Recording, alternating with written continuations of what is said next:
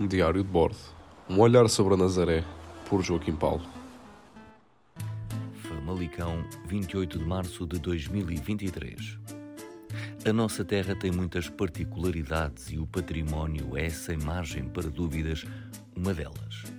A igreja de São Gião, na freguesia de Famalicão, é claramente um desses casos. De origem visigótica e românica, foi referenciada pelo monge cisterciense Frei Bernardo Brito, um escritor e historiador que considera que o templo religioso terá sido construído no século VII. Porém, há outros especialistas que negam a possibilidade de o monumento ser tão antigo. Seja como for, o certo é que aquele património que fica no sopé da Serra da Pescaria merece ser preservado. E em boa hora, os diversos executivos municipais têm vindo a solicitar ao Estado uma requalificação de uma igreja que chegou até a ser utilizada como armazém agrícola e que só foi descoberta em 1961.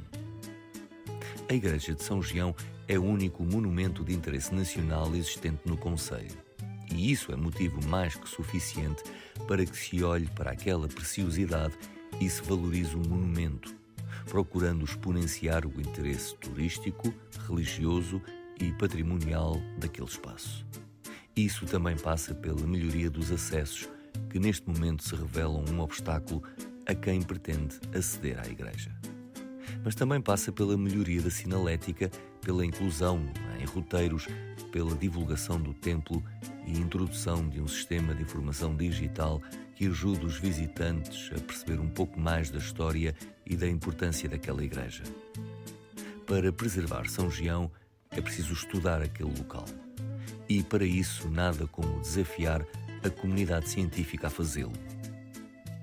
Se houver ainda umas verbas do PRR disponíveis, a malta agradece.